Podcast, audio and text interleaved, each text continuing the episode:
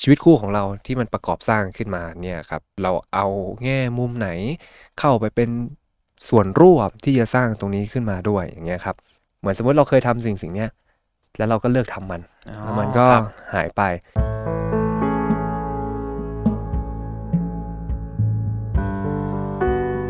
คุณกำลังฟังออจิตพอดแคสต์ และคุณไม่ได้อยู่คนเดียว เมื่อเปิดพอดแคสต์จะมีเราอยู่เป็นเพื่อนเสมอ พฤติกรรมอะไรบ้างนะครับ ที่ทำลายชีวิตคู่ในมุมมองของนักจิตวิทยา หากพูดถึงชีวิตคู่นะครับ การที่คนคนหนึ่งจะดำเนินชีวิตคู่ไปด้วยกันได้นะครับ ก็จะมีหลากหลายสาเหตุ หรือว่าหลากหลายปัจจัยด้วยกัน ไม่ว่าจะเป็นเรื่องของความรัก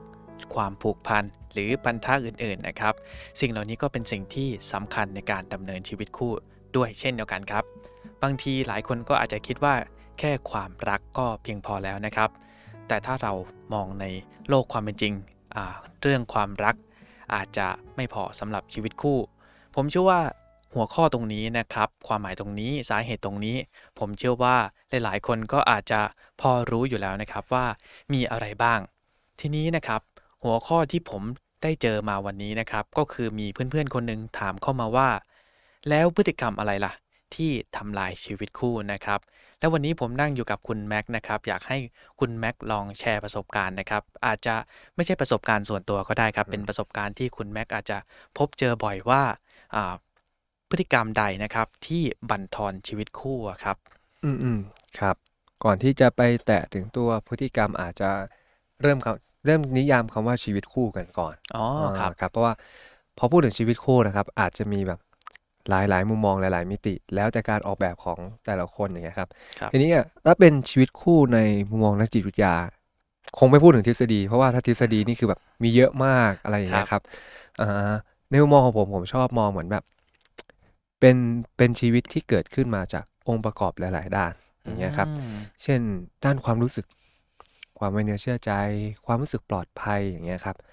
อ่านี่เป็นเดี๋ยวเป็นแง่ของทางใจเนาะขยับออกมาอีกอาจจะเป็นในเรื่องของ การงาน ความมั่นคงอ่าสภาพแวดล้อมสังคม แล้วก็อาจจะรวมไปถึงอ่าเรื่องไลฟ์สไตล์เรื่องเซ็กเรื่อง vacation อะไรอย่างเงี้ยครับครับอ่าเพราะฉะนั้นในใน part ของชีวิตคู่อย่างเงี้ยครับเราก็ต้องมองว่า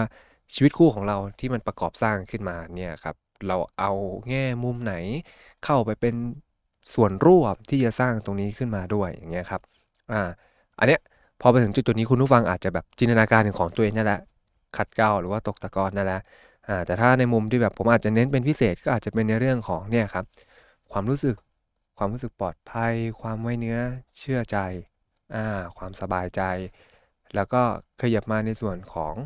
ความมั่นคงทางจิตใจ ความมั่นคงทางการงาน ความมั่นคงทางความสัมพันธ์ แล้วก็เป็นไลฟ์สไตล์อย่างเงี้ยครับครับอืมเพราะว่าสามพาร์ทเนี้ยมักจะเจอกันบ่อยๆ ในการทำงานอย่างเงี้ยครับ อืม โดยเฉพาะการปรึกษาแบบคู่รัก อ่าอืมอย่างเงี้ยครัครับบทีนี้ถ้าถามว่าพฤติกรรมอะไรที่แบบทำลายชีวิตคู่ พอพูดถึงคำว่าทำลายเนี่ยครับ มันอาจจะไม่ใช่ภาวะที่เหมือนทำปุ๊บ แล้วก็ไปกระทบ แล้วก็ทำให้สิ่งสิ่งนั้นหายไปอ๋อแต่อาจจะเป็นพฤติกรรมหรือสิ่งที่ทำแล้วมันสั่นคลอนพื้นที่ชีวิตคู่ของเรา อืม หรือทำแล้วทำให้พื้นที่ตรงนั้นมันเริ่มมีรอยร้าวหรือว่าหายไป เหมือนสมมติเราเคยทำสิ่งสิ่งเนี้ยแล้วเราก็เลิกทำมันอ๋อแล้ว มันก็ครับหายไป อ่า อันนี้ก็รวมอยู่ในพฤติกรรมที่ไปทำลายมันด้วยอืมนะครับครับ ซึ่งถ้าเอาตามแบบนิยามของนักจิตวิทยาจริง ๆ ก็จะมีอยู่ประมาณ 10ถึง20 แล้วแต่มุมมองแล้วก็แล้วแต่ทฤษฎี แต่ผมอาจจะพูดด้วยประสบการณ์เนาะครัอบย่างที่ผมบอกก็อันดับแรกเลยอย่างเงี้ยครับอ่าใช้คำว่าจริงใจต่อตัวเองก่อนมต้องมีพฤติกรรมนี้มาก่อน เพราะถ้าเราไม่จริงใจต่อตัวเองเราจริงใจกับผู้อื่นไม่ได้ แล้วเราก็อยู่กับความสัมพันธ์นั้นได้ไม่นานครับให้นึกถึงตัวอย่างของการคบกันแล้วเลิกกันด้วยเหตุผลที่บอกว่า เราไม่ได้รักเขาตั้งแต่แรกแล้วอืมแต่คบเขาเพราะอะไรฮะ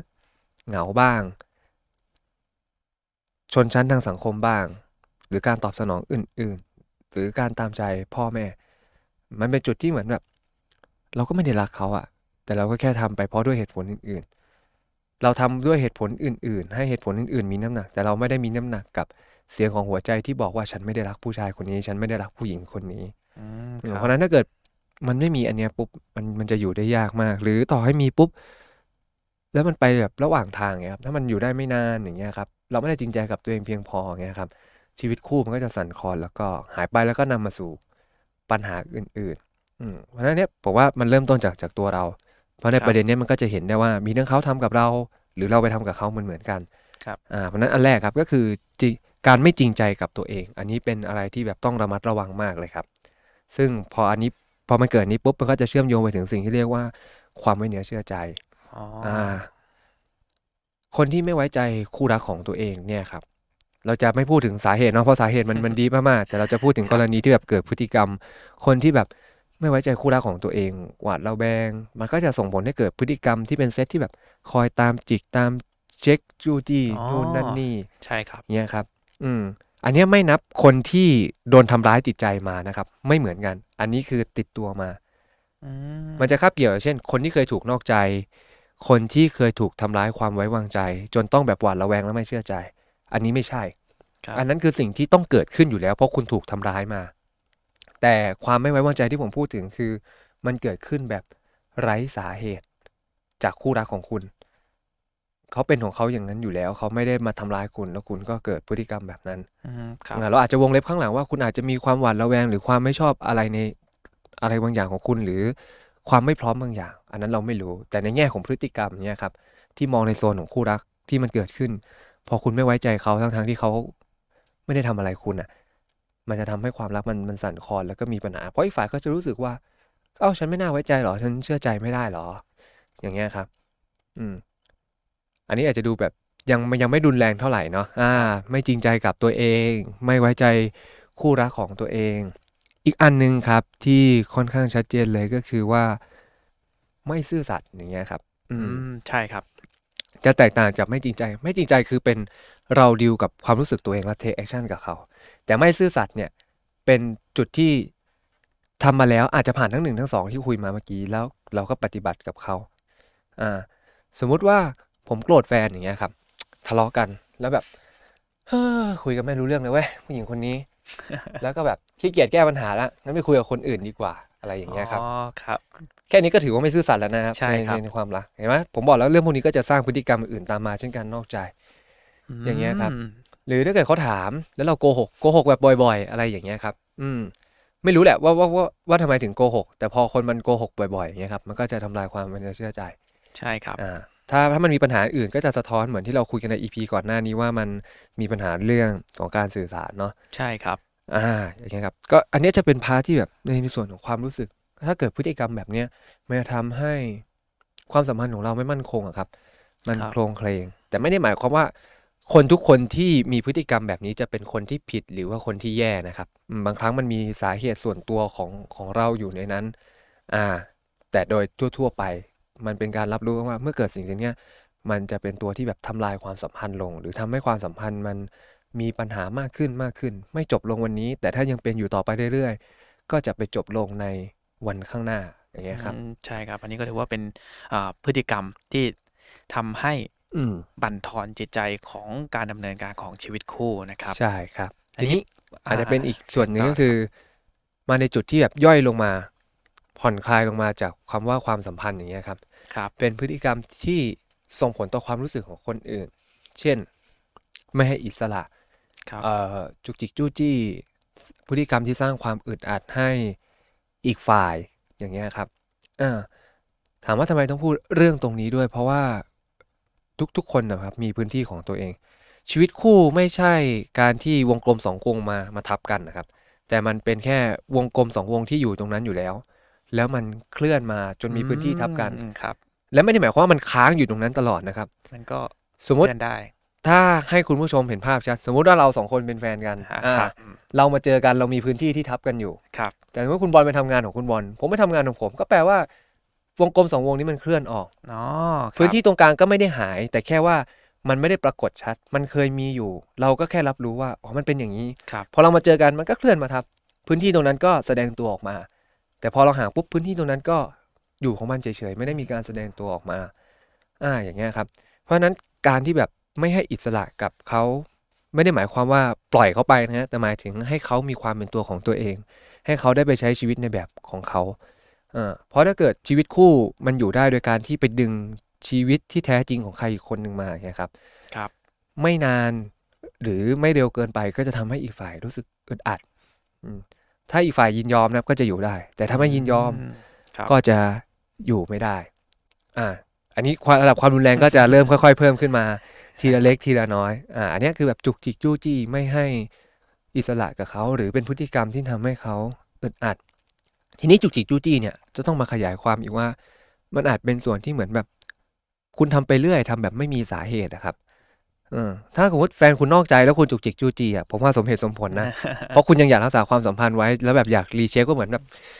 เฮ้ยแฟนเรามันไม่ได้นอกใจแน่นะเออขอจุกจิกจู้จี้สักสักช่วงหนึ่งแต่ถ้าเกิดแบบคุณเป็นอย่างนั้นอะ ทุนเดิมอยู่แล้ว เหมือนแบบ เออ เธอ เดี๋ยวจะไปกินข้าวกับเพื่อนๆที่มหาลัยนะ เออแบบเพื่อนแบบว่านัดร่วมกลุ่มกันครับคุณก็ซัดเลยชุดใหญ่ไฟพริบใครบ้างส่งชื่อมารายงานอืมส่งรูปขอจำหน้านู่นนั่นนี่เอาคอนแทคมาด้วยแต่ละคนเป็นไงแอดไม่แอดไม่รู้ส่งมาก่อนคอนโทรคอนแทคมึงแท็กไว้กับใครที่ไหน ส่งไอจงไอจีมาด้วยนะ บอกรับรู้รายงานทุกสถานการณ์ ไปถึงร้านถ่ายรูปให้ดูตั้งเตาหมูกระทะก็ถ่ายรูปให้ดูกินเสร็จอะไรเสร็จถ่ายรูปให้ดูกลับก็ถ่ายรูปให้ดูด้วยกลับกับใครอะไรยังไง มาเป็นชุดอย่างเงี้ยครับ อะไรที่มาเป็นชุดเดิมอย่างเงี้ยอืม เกิดขึ้นครั้งแรก อาจจะดูว่า โห น่ารักจังเลยอะเออ ดูเป็นผู้หญิงที่แบบว่า เอ้ย ดูใส่ใจเราจังเลยเฮ้ยชอบอะโอ้โห แต่พอมันอยู่นานๆนั่นนะครับ มันจะเริ่มรู้สึกแบบ อะไรของมันวะทำไมมันยังไม่เป็นอย่างนี้อีก เพราะบางทีเราไม่ได้ว่างแบบมานั่งรายงานตลอดอะแล้วแบบ เฮ้ย เธอมีประชุมด่วนอะประชุมกับใคร ประชุมที่ไหน นู่นนี่แบบ ประชุมด่วน ครับ you get concept ประชุมด่วน แต่คือเขาบอกเอ้าทำไมไม่ถ่ายรูปมาให้ดูหาย ระหว่างที่คุณไปประชุมด่วน3ชั่วโมง คุณมีข้อความในไลน์รอแล้ว384ข้อความอะไรเงี้ยทางทางๆที่ก็บอกไปแล้วว่าประชุมด่วนอย่างเงี้ยครับ อืมแล้วมันก็จะไปโยงกับ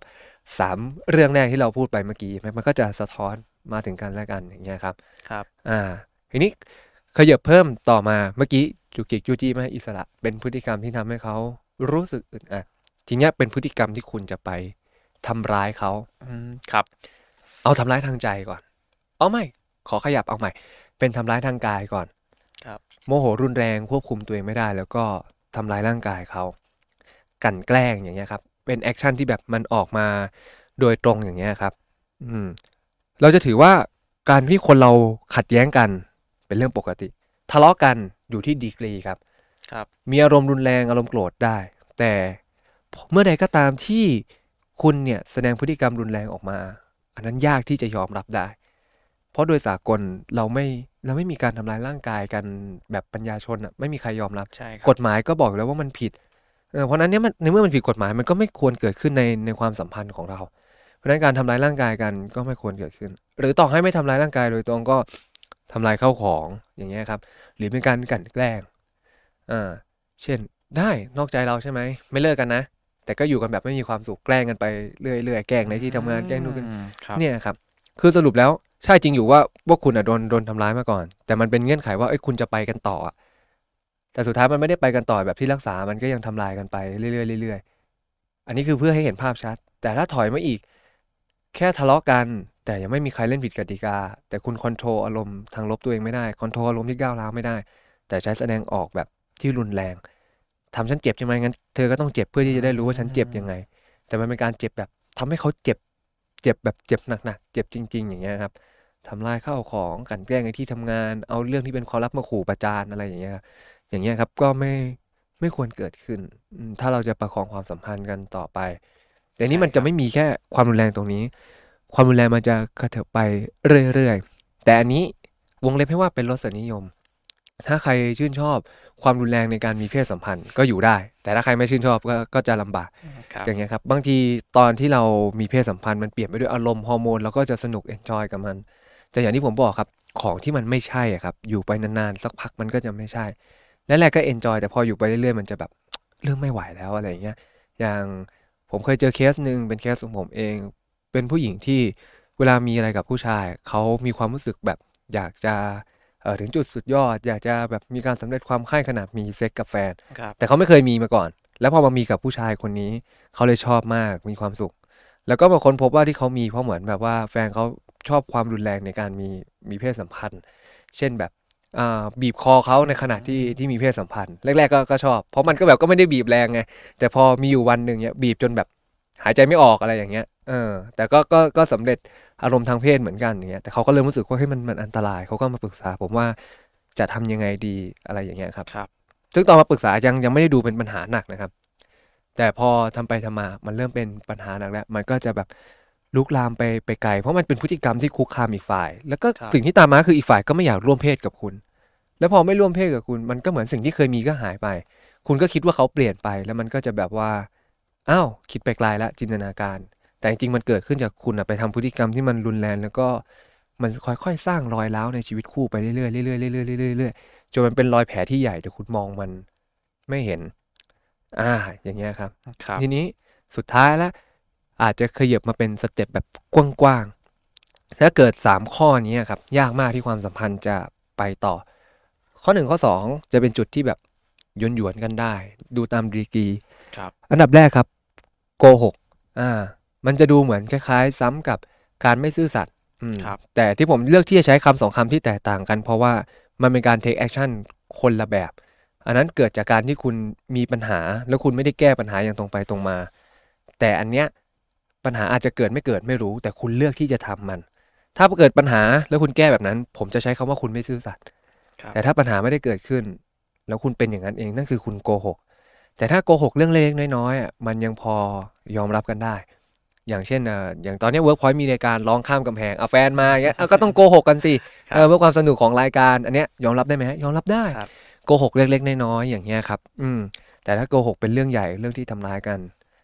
ในระยะยาวต้องคิดนะครับว่ามันจะอยู่กันได้ไหมเพราะมันจะกลายเป็นเหมือนกับคนปักมีดลงไปในหัวใจใครสักคนหนึ่งแล้วมันก็จะเป็นแผลอยู่ตรงนั้นนะครับ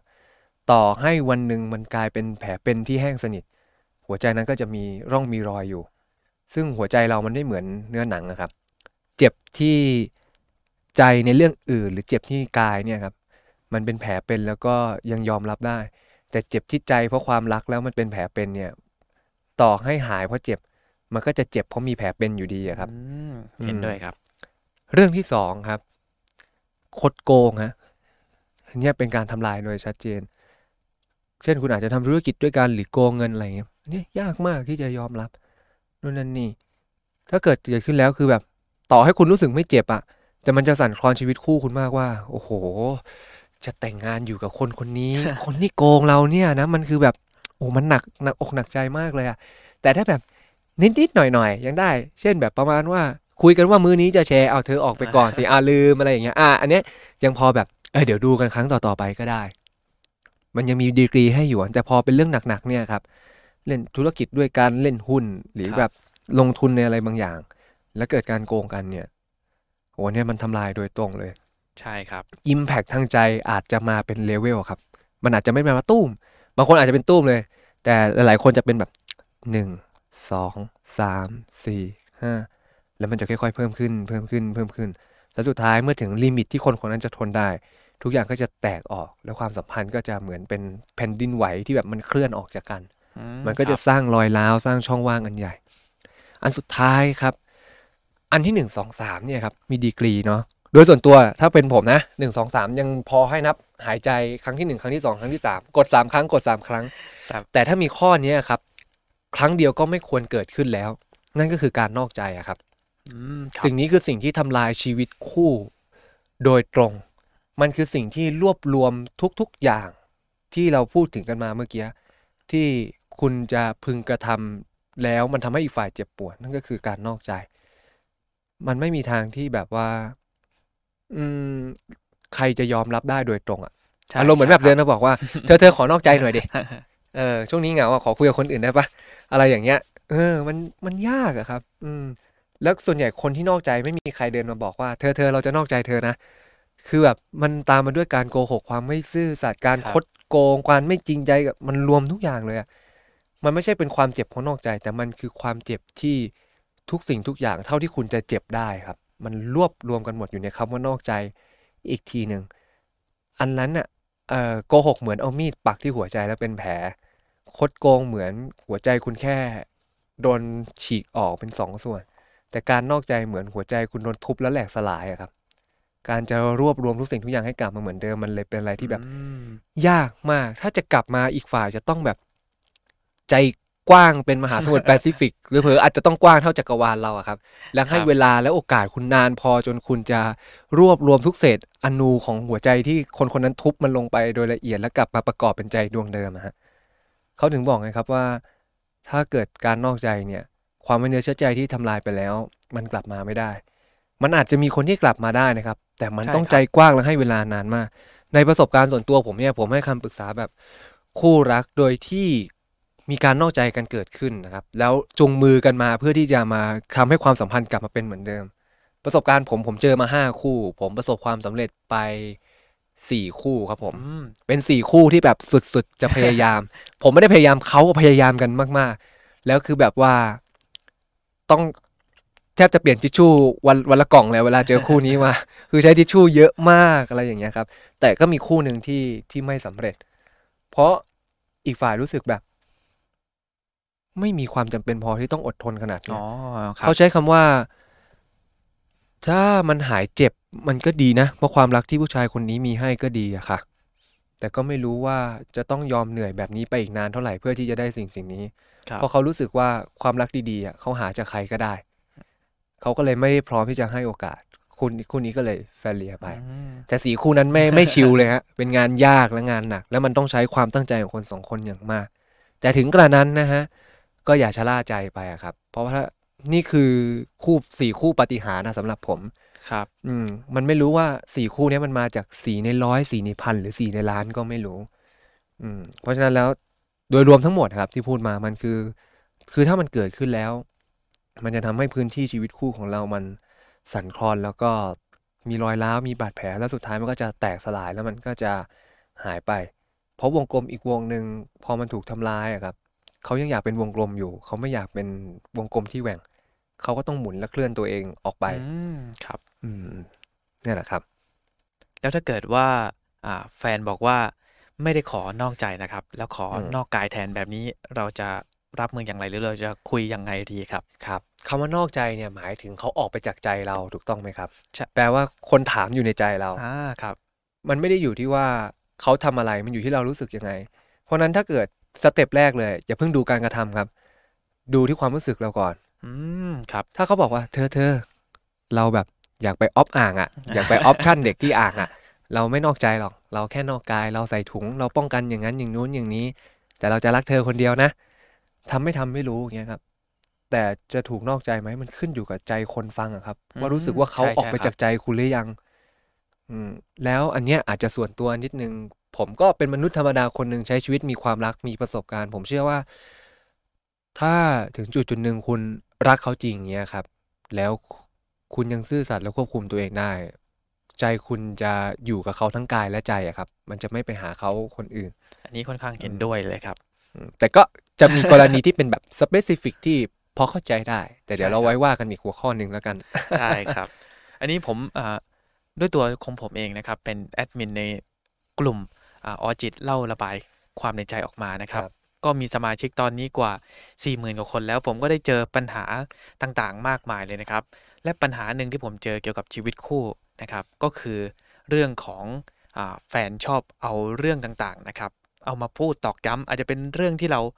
พูดแล้วเราอาจจะอายในที่สาธารณสาธารณะแบบนี้ครับอืมอันนี้ก็ถือว่าเป็นพฤติกรรมที่หลายคน มันคือมันไม่ได้ส่งผลกระทบในตอนนั้นนะครับ แต่ว่ามันจะสะสมไป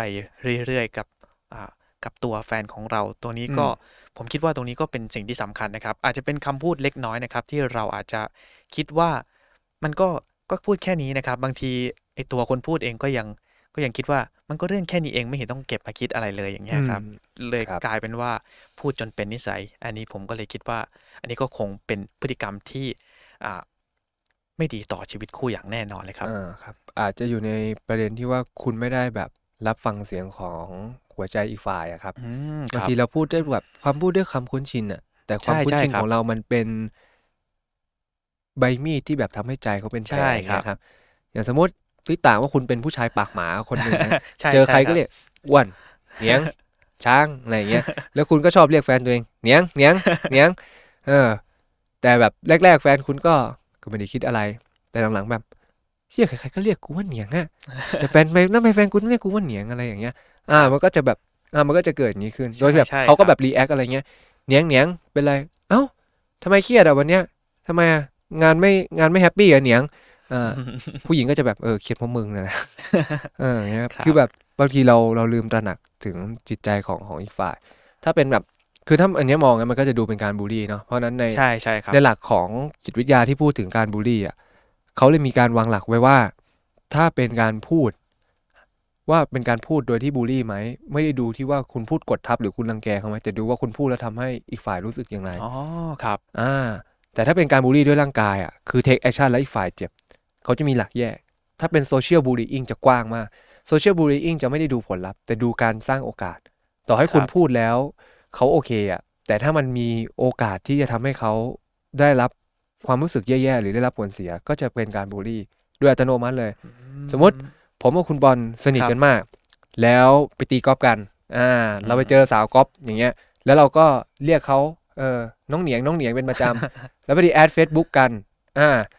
คุณบอลก็ไปแซวเขาว่าเหนียงสวยจังเลยภาพนี้อะไรอย่างเงี้ย แล้วผมก็ไปพิมพ์ต่อเหนียงงามมาก ซึ่งเขาก็ไม่ได้รู้สึกอะไรกับผมกับคุณบอลเพราะเราสนิทกันครับแต่เผอิญรูปที่เขาลงอะเขาลงเป็นพับบิก